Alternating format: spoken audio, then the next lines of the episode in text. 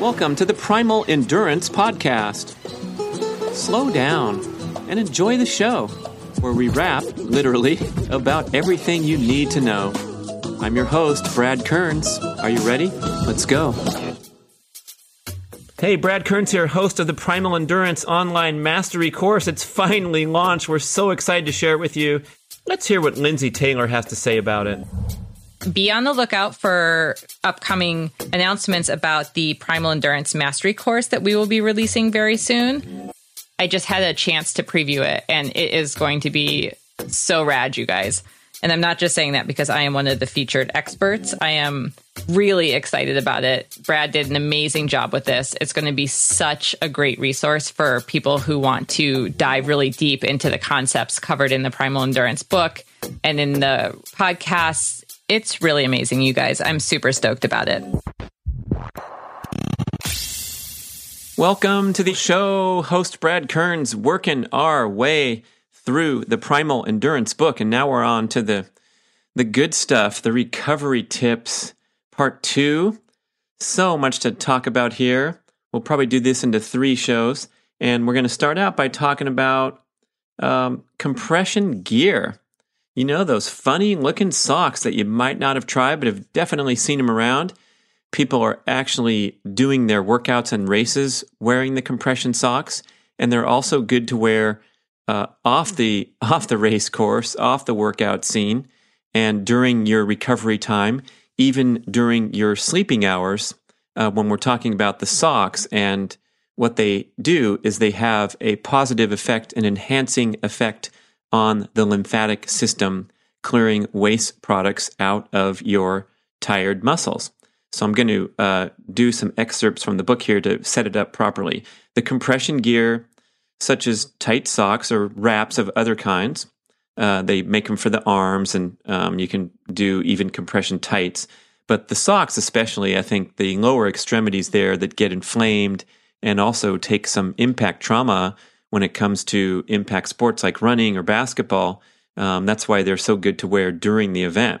But what they do is they enhance the ability of the lymphatic and circulatory systems in clearing out the extracellular waste products and excess fluid that accumulate in tired muscles after strenuous workouts. Compression garments or wraps act like pumps to squeeze blood vessels open with force, allowing more blood and oxygen into the area to remove waste and excess fluid. The pumping act is greatly enhanced when it's combined with elevation of the traumatized area above the heart. So, if you want to be a recovery superstar, um, get on the couch, put a few pillows up, and then throw your legs up on top of the pillow so that your legs are above your heart and have the compression gear on. And boy, you can tell uh, tell your coach, tell your teammates that you're training while you're home watching TV and enjoying yourself. But as we're going to learn shortly, compression's great, the compression gear, um, but nothing's better for recovery than movement. But back to compression, um, it's greatly enhanced when combined with elevation of the subject areas above the heart and also with movement while wearing the garment. So you can watch your TV shows with your legs up elevated and then get out and take your dog for a walk in the evening and then you're really doing well after that sprint workout in the morning. Um, a post workout recovery strategy might be to plunge in a cold river or some cold body of water for a few minutes, throw on some compression socks, hang your feet on the edge of the couch, and then take those frequent breaks in the ensuing hours. Many elite athletes will keep their compression socks on overnight, or especially when traveling on an airplane to counter the high risks of edema that's fluid pooling in the extremities during those long flights. So that's what I definitely use mine for when I'm flying. I'll put the compression socks on um, and I'm now experimenting more with using them during running because on the impact sports, you get a little bit of micro trauma to the muscles with each foot strike. So if your muscles are contained and have some sort of a brace to act against the compression sock, there's some good science that says uh, this might lessen the post exercise muscle soreness. Um, there's also some studies that show diminished fatigue when sprinting um, reduced muscle damage when they're testing uh, creatine kinase levels after uh, difficult workouts, improved power output, and all this stuff uh, is fine and dandy. And I think you can do a study showing anything Um, but if the benefits are more psychological than physical, they're still important. They're still relevant. The placebo effect is a big deal. So if you like to put on your socks and you feel like you, um, uh, it feels better in your legs, uh, especially noticing how you recover, um, that's great. Now, they're going to be most effective when they're used furthest away from the heart. So, compression socks is probably um, the number one choice to try out. And you might see when you're ordering online or perhaps on the label of the sock, um, they have a rating, a pressure rating, and that's uh, a scale of how strong the compression is. So, if you can get something up to uh, the recommendations that uh, we discovered for researching the book, um, get them in the pressure range of 22 to 32 mmHg is the measurement. So if you can see something that says, I look on Amazon, I find different different brands, and it says 25 or something like that. So uh, get one up there, you'll get a real effect. And then if it's a lower number, it won't be as tight, uh, might not be as feeling as constricting, might just feel like a normal sock. So I'd try to get a, a high pressure one and see if you can really, um, you know, determine the impact. Uh, the next item on the list is hydration. So this is a really complex subject now. Um, even for Primal Blueprint, the evolution of the message has been tremendous because um, astute readers will recall in the first Primal Blueprint, we addressed the topic of hydration uh, using that evolutionary rationale, the grok, the caveman rationale that uh, said that, look, humans are really good at um, having a thirst mechanism and honoring that. So if you're thirsty, you drink, and it's really simple. Um, you will not overdrink, just noticing with uh, common sense uh, when you're fully hydrated and you don't feel like drinking more, and you'll avoid this disastrous modern problem. Um, hopefully, you're aware of it in the endurance scene, but um, there was a rash of hyponatremia incidents in long distance running in the marathons where there were several fatalities um, and a lot of people sent to the hospital because they were told, uh, you know, novices mostly were told by coaches or some resource to drink and drink and drink as much as you possibly can so you don't get dehydrated while you're running a marathon. And in many cases, they overdrank to the point of throwing off the critical sodium hydration balance in the body. And so when you get critically low on sodium, you can pass out, you can go into a coma, and you can die. And it did happen on many occasions where the hyponatremia condition uh, was fatal. Um, Dr. Timothy Noakes uh, writes an entire book about this subject called Waterlogged. Um, so it's a very serious matter to not overhydrate during uh, athletic activity or at any time. Radio station water drinking contests were the other uh, trouble here, where they're victims trying to drink as much water in a short time. There's also some fraternity hazing isolated incidents where um, excess water can be fatal just as much as excess alcohol. Be sensible, never overhydrate. But on the other end of the continuum, when we talked about just obeying your thirst, that was a little bit too breezy of a recommendation, especially when we're talking to athletes in the uh, training realm where you're doing vigorous workouts or you're doing a pattern of sustained uh, high level training, high weekly uh, volume, hourly output. And in these cases, you have to have somewhat of a strategic approach to hydration. what I mean by that is you can anticipate the um, the eventualities of becoming dehydrated and possibly becoming dehydrated over a time period where you don't even notice it. It's not an acute incident of dehydration. Uh, such as a long hot training run and your water bottle or a bike ride and your water bottle fell off your bike or you didn't notice a leak and you reached for it and then you had to go two more hours and boy oh boy was that tough. I'm talking more about a chronic underhydration where the workout patterns are catching up to you, or the work patterns. If you're out there laying bricks or working on roofs all summer and it's hot and you're trying to drink throughout the day and you're surviving up on the roof, but you got the adrenaline flowing and you're focused on a peak performance task. And then you get home that night and you don't feel so well. And that's happened to me many times where there's a delayed onset of the adverse symptoms of dehydration. So you're riding along just fine. I remember an epic ride that I did with Johnny G, my former training partner. Uh, the creator of the Spinning Indoor Exercise Program and Race Across America finisher. And we did a 200 mile bike ride from Los Angeles to Santa Barbara and back to Los Angeles. Longest I'd ever ridden in my life. It was a life changing experience because it recalibrated my notion of what a long bike ride meant. Because as a triathlete, I was doing mostly Olympic distance circuit, 40K bike ride, that's 24 miles. And a 100 mile ride was like the benchmark for me and my boys that you know you're putting in a really long ride and doing that great over distance training to be competent at 40k time trial.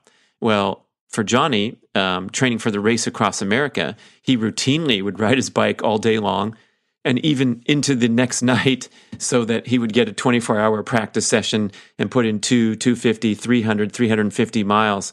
So doing a 200 mile ride was kind of us meeting in the middle us training partners to uh, put in a uh, appropriate workout and I remember sitting there at lunch in Santa Barbara at the 100 mile point, and we're having a nice lunch. We finally got off the bike to stretch, get some good food in our bodies. And I realized, oh my gosh, you know, this is usually the finish of my long rides. And we had to ride our bikes all the way back home. And oh my gosh, we felt great. In the final 18 miles, we were racing down the Pacific Coast Highway just couldn't wait to get home. There's so much blood pumping in your legs, and your nervous system is so calibrated toward pedaling that you can actually get stronger and feel more enthusiastic as the hours go on. I think the ketones were probably, you know, fired up in my body and I had great energy and steady focus and concentration. So we were just pounding that final 18 miles. And I got home. I felt fine, waved goodbye to Johnny. He had like 12 more miles to go to get to his house. Um, and then I just, you know, walked around, got a few more bites to eat. And then I laid down on the couch. And that's when things really started to hit me. And I, in very short succession powered down four quarts of water, and I still felt dehydrated and uh, had all this uh, funny business going on where I didn't feel so good uh, throughout the night either. So, the strategic approach to hydration, sorry for that long, fun story, but um, that's my memory of getting dehydrated without knowing it. Because again, while I was pedaling the bike and going 27 miles an hour at the end of a 200 mile ride, I felt fine. I was in that peak performance state with the stress hormones flowing in my bloodstream and everything was functioning at high level. So the effects of dehydration were taking a while. But of course, I was getting myself dehydrated with that kind of physical effort. So the strategic approach is that you can assume uh, in hot weather, hot circumstances, that you're going to have to hydrate in a focused manner, even if you're too busy or don't notice extreme thirst. Because by the time the thirst mechanism kicks in, this is from research from Dr. Heinz Valtin, one of the world's leading researchers on kidney function and hydration. By the time you feel thirsty, you're already um, 2% dehydrated. And um, that change in blood volume can have an adverse peak performance effect. Um, 5% is when you start to get into the real serious symptoms where you have to stop exercising and you can do yourself a world of trouble. But you don't want to get to that point where you're already um, significantly or measurably dehydrated. So the strategic approach entails that you consume fluids over the course of steady physical output, such as roofing or doing long bike rides or long runs. Um, now, here's the thing that's um, adding some more nuance to it. And thanks to Dr. Kelly Starrett, K Star, one of our expert guests on the Primal Endurance course, and someone he's in close association with, Dr. Stacy Sims, uh, researcher at Stanford University, really the cutting edge of the concept of hydration uh, being communicated by these two folks and other people in that game. Um, you want to have a electrolyte and sodium balance when you're hydrating because if you just slam water bottle after water bottle in the name of hydration this is where you're going to bring in the risks of hyponatremia of overdrinking. the overdrinking risk is due to the imbalance caused by excess fluid that's not in proper sodium balance. So if you can add a pinch of salt to every water bottle that you drink, um, then you're going to be uh, calibrating to a proper sodium balance and alleviating those risks, and also having a better chance of absorbing the fluid into the various tissues uh, throughout the body that require that hydration. Uh, in contrast, if you're just slamming down water, a lot of times what your body's going to want to do with this, and this is uh, kind of paraphrasing K Star, and he talked about this in there's a particular video in the Primal Endurance online course uh, labeled hydration from him. Um, your body's likely going to pee it out, especially if you slam a large quantity at one time. That's sort of a little bit offensive to the body. It's much better to sip strategically over the period of time of your workout. That's why the athletes come off the court and grab a, a sip of water, a few sips. That's why the bikers reach for their water bottle over and over and over rather than just slamming down a half a gallon at one time. Um, that will just be excreted more likely than absorbed. So when you're hydrating, you want to have a pinch of sodium. And it's also been shown, laboratory study, that a little bit of glucose will actually enhance the osmolality of the fluid in your digestive tract and allow you to absorb it uh, more efficiently than just straight liquid. Um, we're not talking about a, uh, substantial amount. We're not talking about going up to that um, 7 to 10 to 12% solution that a lot of energy drinks uh, formulate. But in the old days, we were trying to um, nail this uh, 7% glucose solution and no more than that because any more sugar would compromise hydration. But the studies that were put out by uh, folks like Cytomax, where I used to work, um, that 7% was an optimal level where you're getting um, a bit of sugar to sustain your workout um, you're not compromising your hydration goals as you might with an orange juice because when you drink a liquid that has a lot of calories in it, you have to process those calories. So the goals are being um, diverted from pure hydration goal to also uh, absorbing some sugar.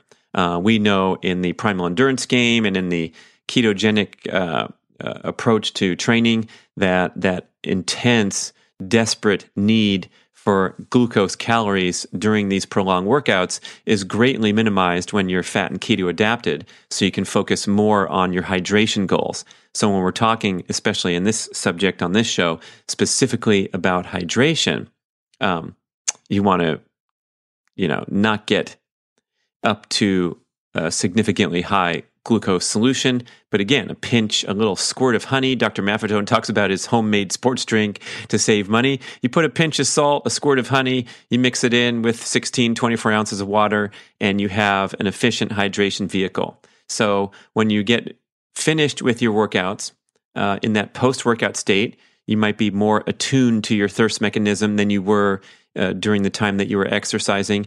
And that's when we really want to take that strategic approach and just hydrate as a general rule after workouts. Let's say, even if you're not thirsty, get a proper sodium mix solution, a little bit of glucose, uh, whatever, if it's an electrolyte drink, and sip on that. Coconut water is touted as the world's ultimate natural energy drink because it does have a nice, uh, comprehensive uh, list of minerals, electrolytes, and if you want to cut that with water, if you're going keto or you're really concerned about your carb intake, that's fine. But just taking a coconut water uh, after workout as a general rule to work on that hydration is deservedly so one of the uh, attributes for uh, efficient recovery.